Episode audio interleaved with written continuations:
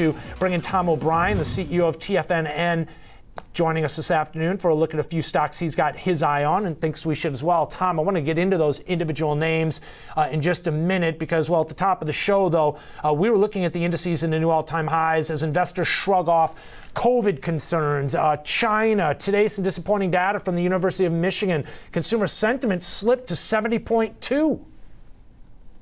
Yeah, Ben, uh, there's no doubt. As soon as the, you know, that Delta variant went across the country, you know, people are worried. Uh, I think people are going to get to the point they understand we're going to be living with this for a while. Uh, the sentiment itself, uh, you know, is, is basically saying that, okay? They're disappointed. That being said, um, I think once they understand that, hey, we're going to be living with this, uh, you know, and it will get less so in the future, it'll make a difference, you know. Now, when you take a look at the sentiment and then you still take a look at the market, well, you know, guess what? Yeah. They're not buying the market, they're not yeah. selling the market. Yeah. I mean, that that's what we kind of have right here. It's kind of laying right at highs, you know.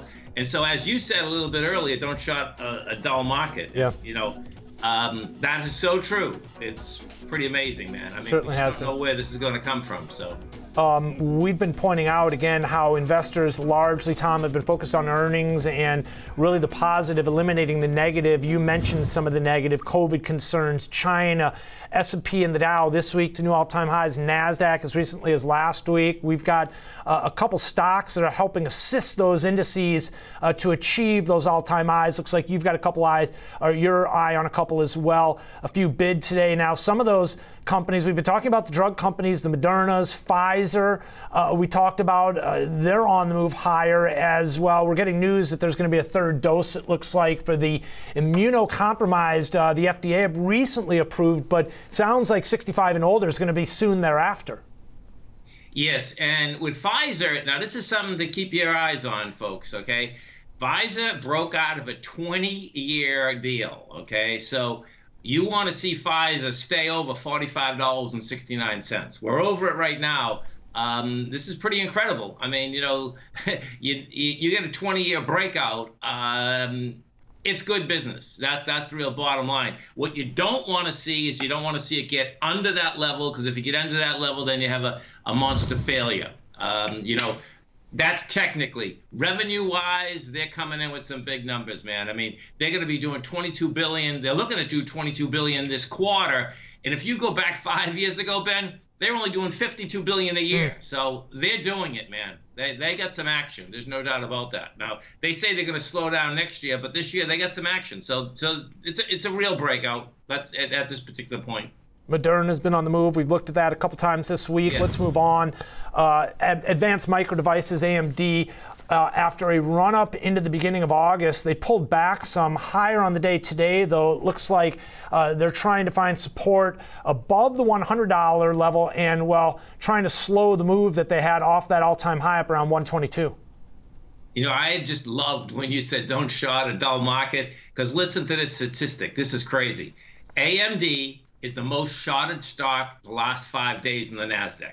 Oh, that's ouch. What you have happening here. I know, isn't that crazy? And, you know, it had a monster move. So right now, as of like right this second, it's seven point three percent. It's like, I don't know why everyone decided to go short A M D. I mean, I can understand it.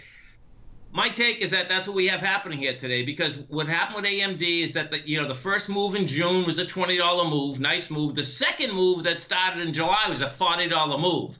Now, if the folks that are into a Fibonacci sequence, that's not a good deal. When you do more than a one point six one eight mm-hmm. move, higher or lower, off the first move, that's normally a change of trend. And in this particular case, it was an immediate change of trend. So, you know, I think this bounce out here today is specifically that. When I, I watch these short positions every day, they're, they're, and it's public information, folks, of it. But that was surprising, man. But you can tell it doesn't take much that for that baby to go higher when you get. It, it's shocking that seven point three percent for A M D when the thing basically is on fire. It's like, why? Okay. You know? All right. Those are two stocks that are breaking out, that are attracting some attention. Let's talk Salesforce, though. C R M has yet to. Uh, I saw it was in the top five of the Dow. Uh, key resistance up around this two fifty level. I'd imagine this is one to watch next week if we do get a breakout here. It is. And what you have with C R M is this, okay? Uh, the rumor out there is that they're going to do a big deal with Apple. Okay. That's, that's what this movement is out here today, okay? So the real question is going to be, you know, can it break this two fifty-three or two fifty-one eighteen? If it does, that high is game. The thing that's amazing about C M R, um, C- CRM is that the rest of the market has been moving, but yet, you know, when this, the I forgot the last takeover they did, the market didn't like it. You know what I mean? They they thought they spent too much money on it. So it took a while to get this high. But, you know, business-wise, I mean, they have quite a business plan. You know, uh, you know that subscription model uh, month over month uh, is a big number. They, they're looking to take in six point two billion dollars, same as last quarter.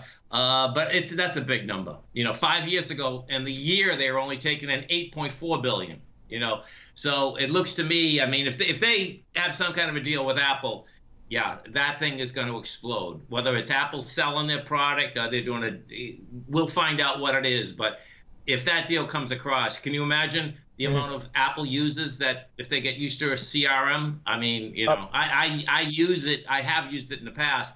It's a great little program, you know, depending, you know, how many times you want to be reminded of something. Do you know what I mean? And they have different tiers. They have very small tiers for someone like us and very large tiers, you know. So uh, it's an affordable deal for almost everyone. A stock that's got, uh, well, certainly poised for a big move one way or the other, Tom. It took out the July highs today, and, well, that got it back to levels we haven't seen since November of last year. We're going to keep an eye on this one because it was somewhat short-lived. It's pulled back. They're up a percent here still at two fifty-one ten, but the high today, it looks like, was up around two fifty-three seventy-seven. So something to keep an eye on next week. Tom, appreciate yes. you joining us. Have a great weekend. Look forward to seeing you back here in the near future. Tom O'Brien, the C E O Thanks, of T F N N dot com.